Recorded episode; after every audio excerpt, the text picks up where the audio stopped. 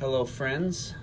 Thank you for listening to the Edison Chapel podcast. Usually, we use the podcast to record sermons, but because we haven't recorded some sermons in a while, we decided we'll record uh, talking through maybe several of the sermons in conversation that we've had, some of the stuff going on at the Edison Chapel service, and we would also put it on Facebook Live. And so we have a camera set up off to our right that is spying on us as we talk. That if we look at the camera, we can see who's listening. Um, so, yeah, thanks for being on the Edison Chapel podcast, Anna. You're welcome, How did, Roderick. how'd you get involved in Edison Chapel? Well, it was about 12 years ago. Mm. I met a guy named Rod Tucker, and then we got married. So here I am involved. Here we are involved in it. Um, My name's Anna Joy, and I'm Rod's husband. Nope, Rod's my husband. and you're my husband. I am his husband. which is all right. So we we were looking through the podcast and we had done a series on First John and that got uploaded for people to listen to. But then we had been working our way through the Beatitudes as well, Mm. um, and none of those got recorded. So we're going to talk through them a little bit. I like the Beatitudes in Luke more than the Beatitudes in Matthew. Do you have a preference? Um, I think the Beatitudes in Luke are a little simpler, like more succinct. But no, I like them both. The reason I like Luke is because of one verse. Matthew says, Blessed are the poor in spirit. Mm. Luke says, Blessed are the poor. Yeah. I think Americans, North Americans, maybe minus Canadians, um, like that in spirit statement because we can justify not caring for the true poor. Mm. And it's to me it sounded like, you know, Jesus is saying these verses, blessed are the poor. And then we're going, yep, blessed are the poor in spirit. Anybody can be poor in spirit. And all the while he's like staying off to the side yelling like, I was hungry, I was thirsty, I was naked, I was a stranger. And it uh we just were like, yep, anybody can be poor in spirit. And it almost justifies our lifestyle. Yeah, I think that um, we have a tendency to want to, like, we all recognize our need for a savior, and I think that the reason that Jesus saves us is one of the reasons Jesus saves us is so we can kind of bring peace and um, His Spirit into the world, and we want to kind of stay in the moment of salvation and keep being the ones who uh, need a savior and i think he's asking us to go find more people. And so when we say like oh blessed are the poor in spirit that's me. Um, it's different than blessed are the poor i need to go oh, i'm not really poor so i need to go go find someone who's poor. Yeah. and i mean i've heard really beautiful things about the matthew beatitudes too but that's why we chose uh, to use the luke beatitudes for edison chapel because we wanted to we liked kind of his angle So Luke chapter 6 verse what verse is It's it? six Luke chapter 6 20 Blessed are you who are poor for yours is the kingdom of God. Blessed are you who hunger now for you'll be satisfied. Blessed are you who weep now for you will laugh. Blessed are you when people hate you, when they exclude you and insult you and reject you and call your name evil because of the Son of Man. Rejoice in that day and leap for joy, because great is your reward in heaven. For that is how their fathers treated the prophets. But woe to you who are rich, you've already received your comfort.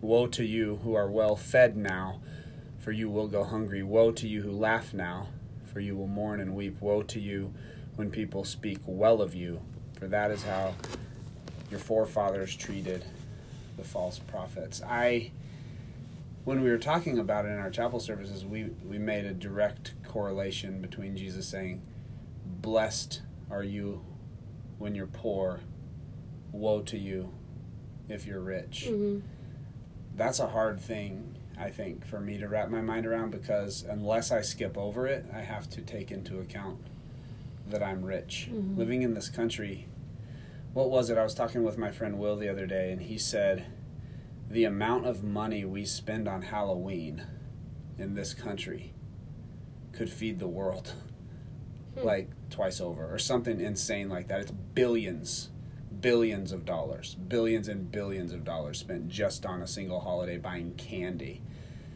And so to hear that, woe to you who are rich, when I read the Bible and I've been raised to believe like I'm the good guy, when I watch the Hunger Games and I feel like I'm Katniss Everdeen and I'm Mm. not the bad empire that's Yeah. taking everything, and then to have this slow realization that wait, like everything about the way we are in this country is the bad empire. We're not Katniss. We we are the ones who are who are living in excess and Jesus is saying, "Woe to you, for you will go hungry." I didn't even know what to do with that in my head. I feel like I, I felt like I needed a theological explanation to explain it away. Mm-hmm. Do you think when he says, "You will go hungry," is that or is that the part? Woe to Yeah. you who are rich. Woe to you who are well fed now, for you will go hungry. Woe to you who are rich, for you have already received your comfort. Ah, okay.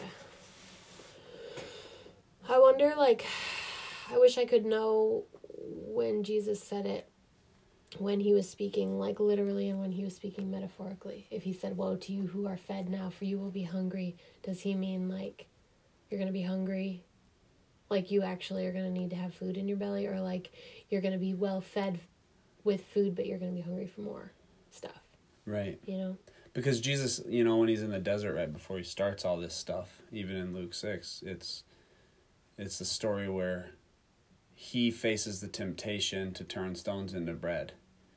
And it's like you can have this stone this temptation to feed the world. You can turn stones into bread and he says man doesn't live on bread alone. People don't live by bread alone Yeah. but everything that comes from the mouth of God. So if we value so much on comfort of our own comfort now, then all of a sudden we find ourselves starving Mm. and we don't have the things that are just below the surface. Maybe it's talking about that. Yeah. I like that Dallas Willard says the kingdom of the heavens or the kingdom of heaven. We often interpret that as heaven, that place where Jesus says, I'm going to prepare a place for you. And if I go, I'll be back to take you with me. But the kingdom of the heavens is not heaven. The kingdom of the heavens are the things that are just below the surface that we don't see, Yeah. what God is up to. Right. And you're receiving your comfort now if you're rich. And that's it. You're not getting what's just below the surface. Yeah. And that's a hard word because a lot of our a lot of church, a lot of how we were brought up is very is very comfortable. And it's explaining with poor in spirit how we can be okay where we're at in our relationship with God, surrounded by poverty. What do you think that um, we're supposed to do? I was hoping to build that up and then ask you that Oh, question. I wonder if we just have to recognize it first. I wonder if we just have to bend our knee and like bow our head to the reality that we have lived in a culture of Christianity in the richest, most powerful country in the world that we read blessed are the poor in spirit or blessed are the poor we can somehow equate ourselves with that and say i'm poor in spirit and then in doing so we don't have to read the part that says woe to you if you're rich. When we are rich and all of a sudden we're surrounded by poverty we're surrounded by poor people and we feel like we have done what we're supposed to do because we've attended a service. And or we've donated or we've went on a short-term thing. Nothing about our lifestyle is moving us from rich to with to Emmanuel with the poor and i think the best way that i've understood that is when peter rollins I heard him talking one time, and he said a good story in America would be about a poor person fighting their way up and becoming rich. But in Ireland, if you heard the same a, a good story, you would hear about a rich person becoming poor and learning to give all their stuff away, hmm. and that would be a good story. Hmm. And so I wonder if the first thing we need to do is just bend our knee and humble ourselves and say, I am the rich, and woe to me. I'm receiving comfort now, and I'm not receiving the things that can't be seen, that are actually the good things. I think it's super easy to, uh, well, I think it's easy for a lot of us, me included, to keep at a distance but do something that helps from a distance, you know, like like give a donation or like um Mm-hmm. like we're we're sitting in my jewelry studio right now. Yeah. I make jewelry and the money that I sell it for is sent to an organization that fights sex trafficking. Mm-hmm. And it's pretty easy for me to do that. It doesn't it's not uncomfortable. I I think it's super fun making jewelry and I've never even looked into the face of one of the women who it's supporting. Right. And I think that, you know, the organization that I support, I know that they need that. They need people's money in order to do their work. And so I'm not knocking giving money. I think that that's important. And I think it's one of the strengths that we have as some of the richer people on the earth that we have money um, that we can give to people. But I think that we have an aversion to actually being with the poor because if we're not immediately fixing whatever the problem is, we don't we're, we're super uncomfortable sitting with it. When I've been with people who uh, are lacking food and shelter and love and connection and all of that, uh, it it's like it's really uncomfortable to just sit and to Mhm. be and to see it up close. And so it's very easy to to ignore it um, or to help kind of from a distance. And it's uh, it's not easy to go in and and be there. Mm-hmm. Yeah. So, it, so that gives me like three thoughts. First one is about the nonprofit as it exists in the world. Um, and it's like organizations like World Vision, Compassion International, Children's Hope Chest, they come into churches and they say, We're going to help you love the poor. And the way we're going to help you love the poor is through your donation. And there's always some level of let's try to have some semblance of relationship. But really, if you give us money, then we're going to be we're going to be boots on the ground Mhm. and we're going to get this thing done. and that's good Yeah, because it's awesome. practical it saves lives Totally. And it lives out the gospel and it helps people who are wanting to live out the gospel live out the gospel. I wonder if it is completely hijacked the changing of the lifestyle of the person giving the money. So I would never say like stop World Vision, but it makes me question if if a place like World Vision, the need for it to exist is because it's filling a gap of a Christian's lifestyle who would who would hear Jesus maybe vaguely off in the distance saying I'm hungry, I'm naked, I'm thirsty, I'm a stranger, will you let me in? But we're afraid of the stranger and so we would rather send someone else to go be Jesus to the stranger and then we can let ourselves off of the hook by giving resources toward that. That's always a wondering I've had and I think I I go very extreme with my Sure. thought on it, but I think that child sponsorship can be a really good net for getting a lot of people at the same time, and I think it can be a good entry point. But I think it's supposed to be kind of a springboard into a lifestyle of greater generosity. It's not supposed to be the ultimate expression of generosity. mhm. It's supposed to be an entry level position. And when we so, so when the nonprofit when they're trying to use it as the short term exposure, short term missions, exposure to change people's lifestyle, to be a catalyst, the people using it oftentimes you and I we're the people who are thinking it's the thing that lets us check it off the list when generosity in our lives is never budgeted. Mm, And so we have entire organizations and then entire families budgeting their generosity, saying, This is the part of our life that we're going to allow to serve the poor. mm, This is the part we're going to allow to be our expense to the poor. And all the while, our lifestyles never change. And I wonder if that's because we can control this portion, that we're giving, and in that way, it helps us feel like we f- are fixing the problem. But if we change our lifestyles so that we learn to sit and be with the poor, the naked, the thirsty, the stranger, the hurting, the victim, if we learn to sit with them and be with, then all of a sudden we know what it's like to be Emmanuel. Yeah. And that might be too overwhelming for us because you get in those situations and you sit there and you don't know what to do. Oh, totally. It makes me so uncomfortable. That's my wondering. Like, what if God, what if Jesus is calling his church to just simply put themselves in that uncomfortable space Yeah. and say, let me show you how to be church. Let me show you how to be Christ. Let me show you how to be Emmanuel. Yeah. And then all of a sudden, a verse like, Blessed are the poor, and woe to you who are rich, begins to make sense because our experience gets wrapped around it. Yeah. And we've been in those places. You said you have three three thoughts. I Did think those were three? them. I think those were all three of them. the other one that comes to mind is that maybe it's the third or three and a half or four, but like, what happens when the comfort that we've already received, woe to you who are rich, you've already received your comfort.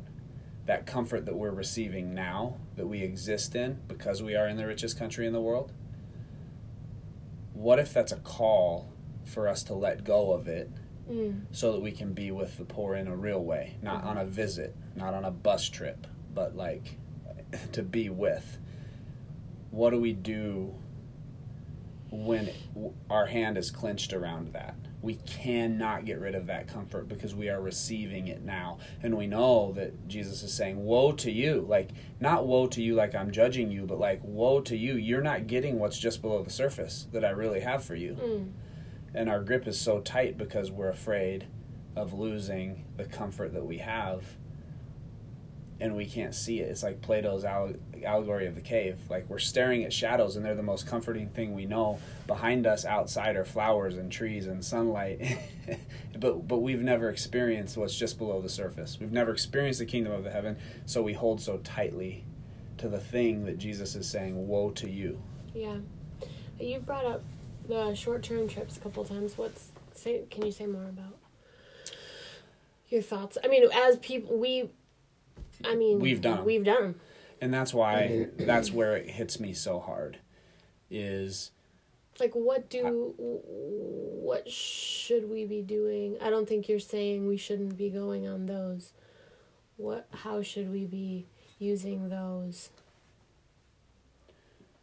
I or are you saying we shouldn't? well i might be saying we shouldn't i i just think that we go and we come back and we experience reverse culture shock and in experiencing reverse culture shock we get angry at the culture we exist in and the christianity we exist in but it only takes a couple days or weeks mm. before we're back into it and are, we're gripped tightly around the comfort that we mm. have. When we're away and when we're with the poor even in our own city we experience a freedom like almost like a freedom from anxiety a freedom from depression a freedom from fear. And i'm not saying please don't hear me say this is the cure to get off your anxiety medication. Like no no no. I'm just saying like there's a freedom when we let go of our comfort that jesus says is is woeing us. When we let go of it and we go and be. But then when we come back and we're immersed in all of this comfort it doesn't take long for it i guess the, to brainwash us again.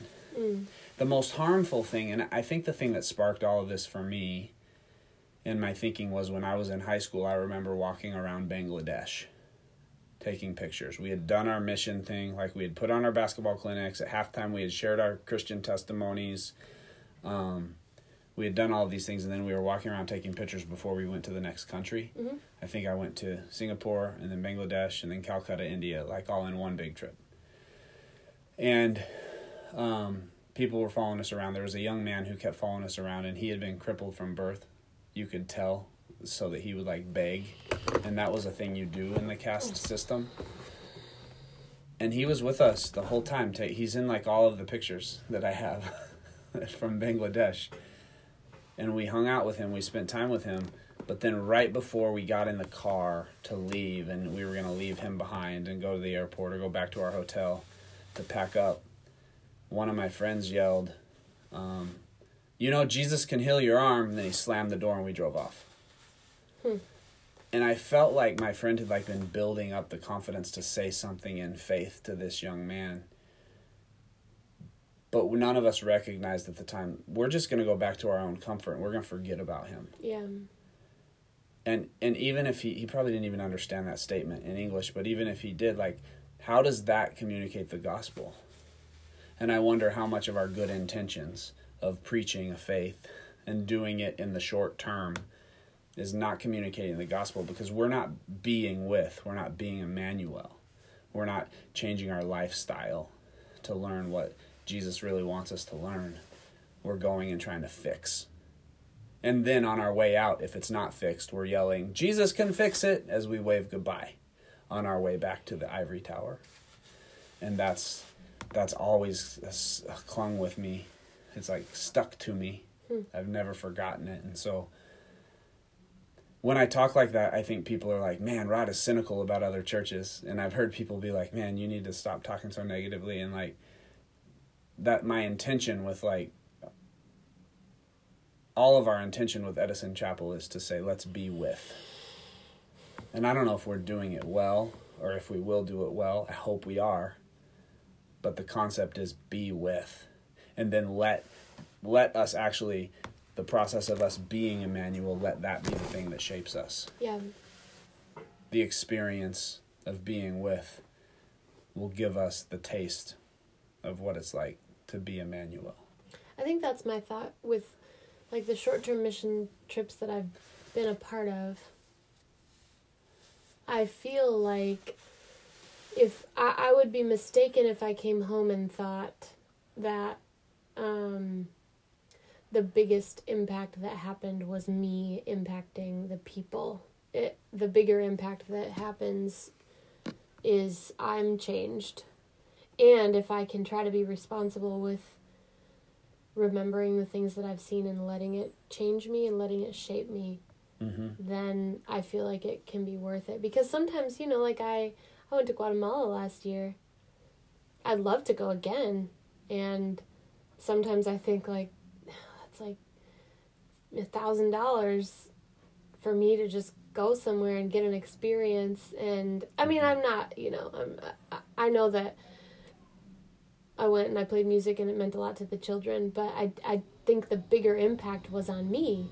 And sometimes it's hard to think is that is it is it am I going to be responsible with that level of investment to impact myself and I I hope that I have been and I want to be um I find like I went to the Dominican Republic I think like 9 years ago and that trip absolutely changed how I see the world it changed my gratefulness for what I have I had never seen poverty like that before um and I remember coming home and just looking at my house. We, we were living in like a little apartment that was like a government subsidized apartment. Mm-hmm. And I remember staring at the walls, how the walls came up and like joined the ceiling and it was drywalled. Thinking like, wow, this is a nice apartment. Like my ceiling and my walls connect to each other. They're not just like it's not just like an empty there's not like I can't see outside through my ceiling, you know, like I'm I'm I'm sheltered in here and this is a really nice place to live. And I feel like I it, things like that can happen when you expose yourself to different um, cultures and it's important that we're responsible. Mm-hmm. Well, and I wonder if Jesus is asking the question you have excess, you have an empty room. Can you share your empty room? Yeah. I remember we had, you know, several different people in that tiny apartment living Yeah. with us because we had an empty room. And in our mind, it was like, we have an empty room. Someone should live here. And I think those moments created more peace for us. And I think we experienced something that was just below the surface that we couldn't, didn't know was there. and it was super hard too. Sometimes sharing your space. Yeah. You it, you don't want to. If somebody brings bugs into your home, Yeah, Anything. I remember we had, I remember Yep. we had to clear our house out Yep. um, after one guest, but like, man, there's something about saying, I'm not going to hold on to this thing. I'm going to do this that opens up things that you could have never seen. It's not like more rooms and more money always. It's like peace, joy, patience. Yeah. When you were talking about the DR um, and what we bring and what we receive when we're with the poor, Isidro Mhm. came to mind in the song you wrote, Leper's Hymn, Yeah. which I wish you could sing it now, but um, yeah, how did Isidro impact your life, I guess? Oh my gosh. So Isidro. Um what was his last name? I wrote it down and I can't remember it now, but he he was a leper. We went one of the things that we did when we were there was we went to a leper hospital which like I, I think we also called it a leper colony. I can never think of the correct term to use to accurately describe what it is. It's like an outdoor nursing home for people with leprosy. yeah.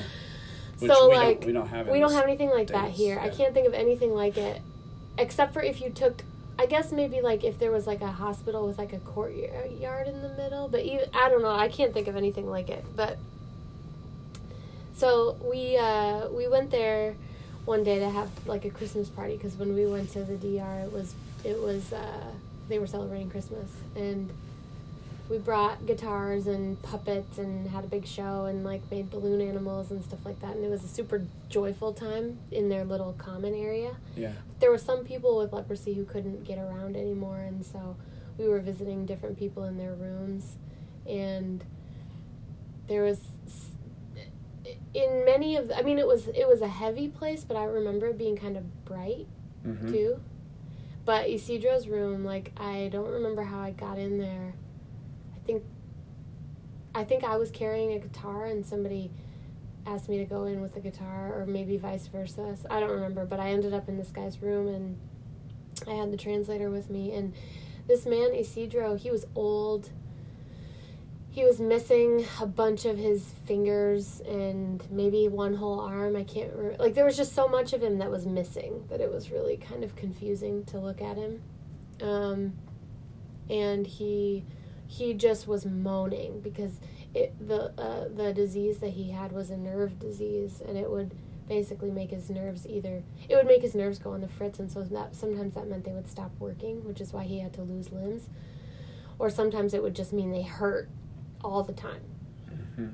and so he was just in pain all the time and he was telling us through the translator that like he had some family members but nobody had been to see him for quite a number of years.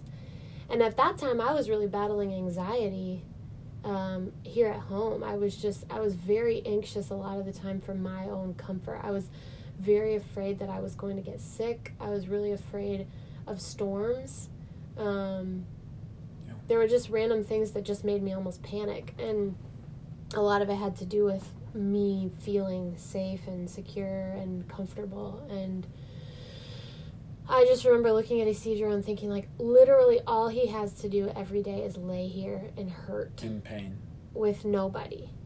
And um, I talked to him and I, I the the Bible verse Gosh. is something I had been thinking of was um, this Bible verse that says, "We carry Christ's death in our body, so that we can also carry His resurrection in our body." And I was wearing like a cross necklace, and it was super girly. It wasn't like a cool, heavy duty cross. It was just like this little thing. But I gave it to Isidro and asked if he could feel it with his fingers, and he said, "Kind of." And I just told him like I want I wanted to give him a reminder that like the reason he is carrying death in his body now is because he was going to experience resurrection and healing Jeez. and I sang a little bit um I've had people tell me before that when I'm singing they feel like peace and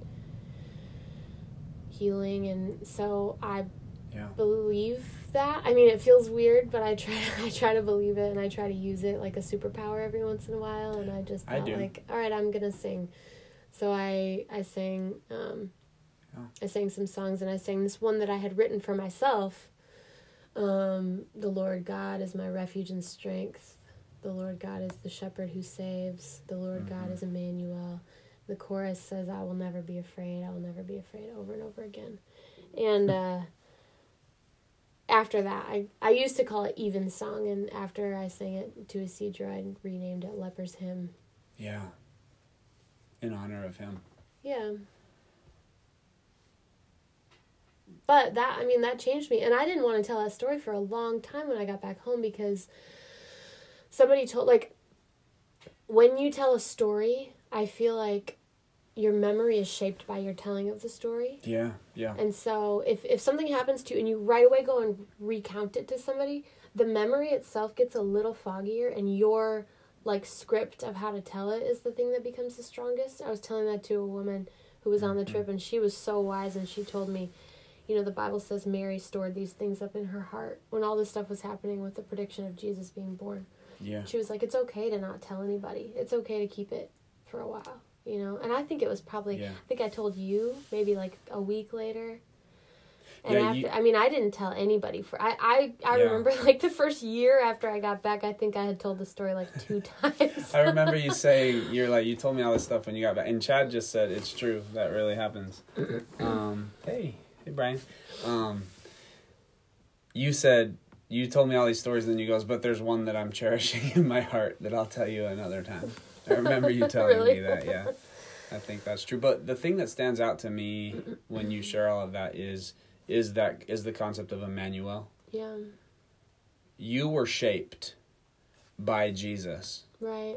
Because you yeah. went to sit with Jesus. Mm, And Jesus took the shape of Isidro, right. who was a weird shape. But Jesus takes those shapes that are confusing to us and afraid and we can be afraid of. Yeah. And when we go and be with him, we are changed and forever. Yeah. And you were changed forever. Totally. And that young man, like, as I'm driving away in Bangladesh and we're, we're waving, and my friend's like, Jesus can heal your hand.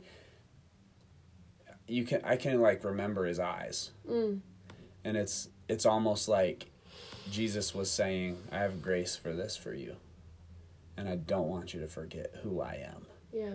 I am the stranger, I am the naked, I am the cripple, I am the leper, and if you're willing to put aside your comfort to be with me, then I will change you and show you what's just below the surface that you can't see." Mm-hmm. And to think in this country, Christians, Jesus followers, all we get is that in glimpses, and then come back and wrap ourselves up in our own comfort, and then go get a glimpse and wrap ourselves up in our own comfort. Like, I- it makes me want to pull the hair out of my head. Like, no, we should, we need to change our lifestyles Yeah. so that our yeah. lifestyle is shaped, so that when people look at us, they say, there's someone who is with Jesus. Mm-hmm. And so people recognize our lifestyles and they see us when we're in the shopping mall or the, the grocery store and they'll say, You look so close to God. But they don't understand that that's because someone has taken and shaped their lifestyle around being with the poor. Mm. And so it's recognizable everywhere, but you have we have to learn to do that. And I just that's our hope with Edison Chapel that we are a church that can be with. Yeah. I hope we do that well. Me too. I've been a part of too much of not that throughout my entire life. And it's all good intentioned. And I've been that with the best of intentions. Mm-hmm. But can we let those glimpses transform us? And, and are we willing to say, yep, woe is me, I'm receiving my comfort now. And because I'm not changing my lifestyle to be with the hungry, thirsty, naked, and stranger all the time, um, I'm not getting what's just below the surface. I'm not getting the kingdom of the heavens, the kingdom of God. Yeah. I think it's one of those things that's really important to take Jesus at his word. I feel like he talks very, very literally about being with the poor, taking care of the poor. He is the poor, all of that. And Yeah. um, there are times, like, there's times when we know that, like, oh, I just, I just did something good. Like, I Mhm. just had an interaction with, with someone poor and I did something good and I can tell. Um, and we like to share those and we don't like to talk about. I still think you need to write your book called And Then We Went Back Home and then we went and tell your street ministry stories, but include the ones that are just weird. Not, like include the ones that are like we prayed for this guy's hand and his hand got healed and then we went back home to show like it's part of normal life. But also be like one time we were out walking and we saw this lady and her friend on the porch and we asked if they could pray and they were like no. And then And then we went home back and- home. Then we went home and watched Netflix. Right, like yeah. there have been so many times that like I try to do something that I think like all right, I'm really following Jesus' command right now. Yeah. and it totally bombs but i have to take it on faith that like jesus wants me to do it even when it's not like this miraculous moment Right. I, I like to i like to buy candy bars for like people at the grocery store? Yeah. like the cashier? Mhm. i'll say like what's your favorite candy bar? And then like grab one and say this is for you. And most of the time they're like oh thanks. It's not like this. Oh my gosh! You don't know what this Yeah, means this to me. Snickers like, represents- my mom is like Yeah, I, they yeah. usually it's just like all right i hope i'm doing something good jesus. Yeah. Well, and that so so the church takes the shape of opening itself up to be Emmanuel. So I'm watching this. Chad's sharing a little bit about his pain story while we're here. Terry DeYoung just signed in, and Terry is Terry is the the main coordinator, the advocate for the entire denomination for the Reformed Church in America that I used to work for. The last church we were at was Reformed. Edison Chapel is not, but it is how Terry answers the question how do we make space for everyone, especially people, friends with disabilities? How do we make sure that everyone has space? How do we make sure that the person with deep anxiety can share space with us? yeah And how do we make a way for a person in a wheelchair to be able to get into the space with us and everyone across the spectrum? Because we're all, everybody, if we're going to be honest with ourselves, we need space made for us. Mhm. And we're intentional about making space for ourselves. Mhm. And then when we create things, ministries, we make space for people like us, and then we unintentionally neglect. yeah And I still see Jesus outside saying, Hey, what about me? What about me? And I don't think he's willing to come into that space unless we've made space for everyone. mm. Um, and church is so good at taking stances on things just so they don't make space for people. And I think you go and Isidro transforms you. Jesus uses Isidro, is Isidro to change your life so that when you're back doing something in this country, trying to love, trying to be with the poor, every little nuance in everything we do is answering the question of are we making space yeah for everyone to be able to worship here. Yeah. And to be and to exist here and to be safe. Yeah. And if that's true then we could say blessed are the poor. But until then we have to continue to say woe is me. Because i'm so focused on receiving my own comfort now. Yeah. So terry said name dropper. I love you terry. Um yeah so speeding through. We did poor think- and hungry yeah. weeping. We haven't i mean that was a good conversation. Maybe we'll pick up another one another time. Yeah let's talk about more of them later. I think i wanted the people watching especially if they're part of edison, edison chapel to know when this whole coronavirus thing hit it's like we had to answer the question how are we going to still to, to still fight to be in community together? Right and i what's church look like now and so i thought well i can set my phone up and preach a sermon mm? but everybody's doing that, so they're not going to have a problem finding somebody preaching a sermon, Oh, yeah, sure. and they'll probably find somebody better than me. Like, just type like, I don't know, type Andy Stanley, and he's better. Yeah. He's better. so just listen to him or something. If you want a sermon or if you want a band, and so we didn't feel the need to like let's enter that kind of competitive atmosphere. Like we don't, we're not going to do that, but like, and I don't mean that like. I'm not trying to say everybody that did that was wrong. What I'm getting at is like, I think all of our, the big goal under the surface, the big thing that we're trying to answer is how do we keep people together? How do we keep people focused? How do we continue this movement of the kingdom forward? Yeah, well, if there's needs within the church, the all, like if there's a need for good um, sermons being preached. It's It's being it's being it's being done right now. and you should preach Yeah. sermons because you're awesome. Well, but the but the only reason I would do that with all these sermons out there Yeah, on the yeah, internet right now is because I feel like I need to also be a voice. Yeah. And I don't and I don't. Yeah. But what we need, what we decided we need is we need to find ways to plan together, to work together, to be together and to pray together. right. And so um, Chad Farron let me use his Zoom and if you're part of Edison Chapel like or if you're not and you just want to join up in a Zoom meeting, What's Zoom? Zoom is a it's a software that allows for conference calls and you can download it and it's free. We're gonna put the link on Edison Chapel and next Thursday night at six PM we're gonna Zoom together again and we're just going to plan how to move forward in empowering this neighborhood and how to be Emmanuel with people during the coronavirus.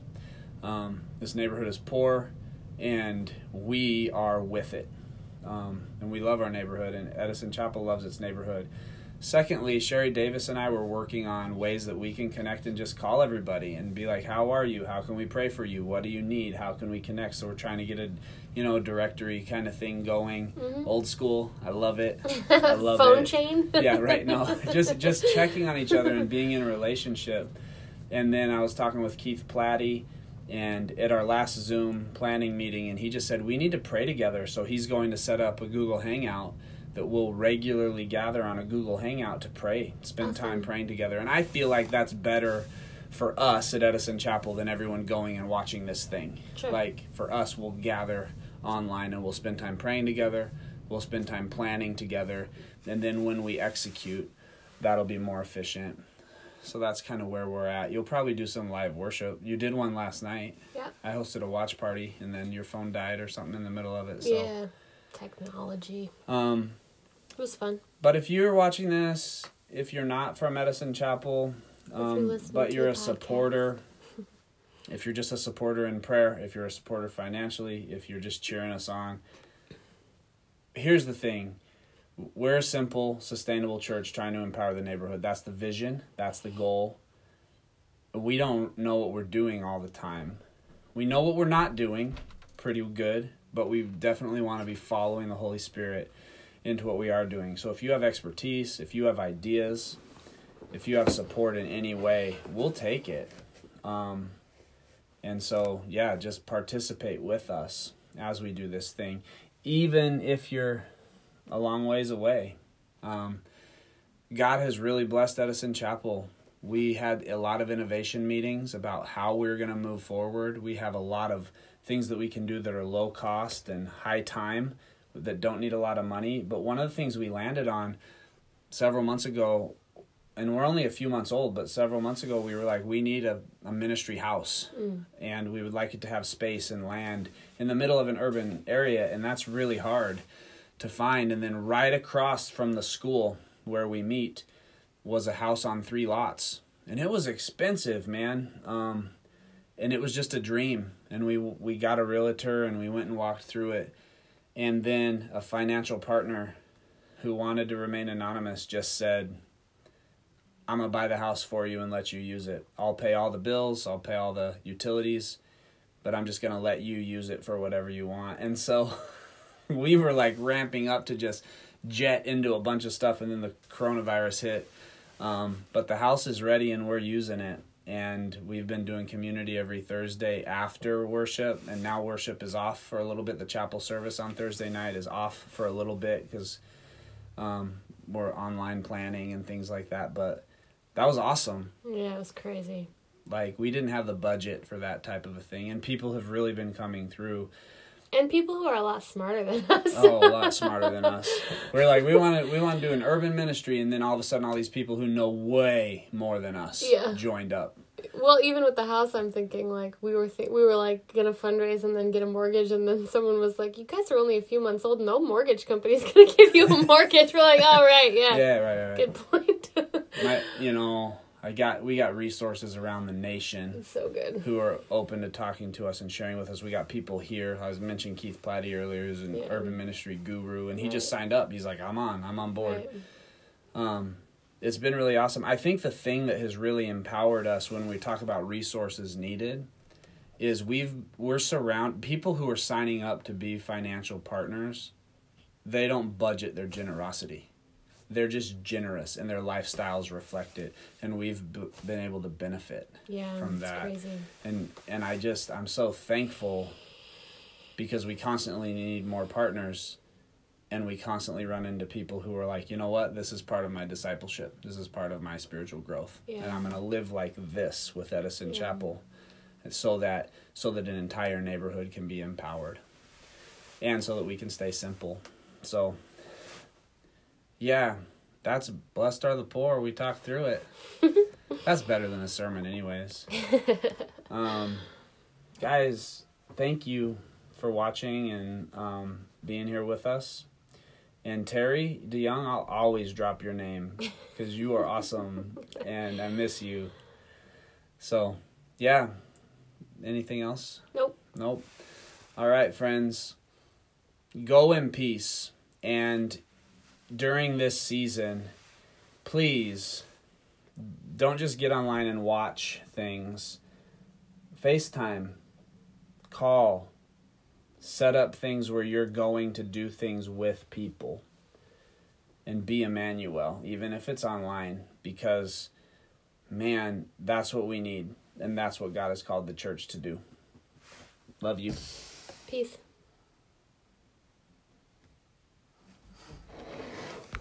clim.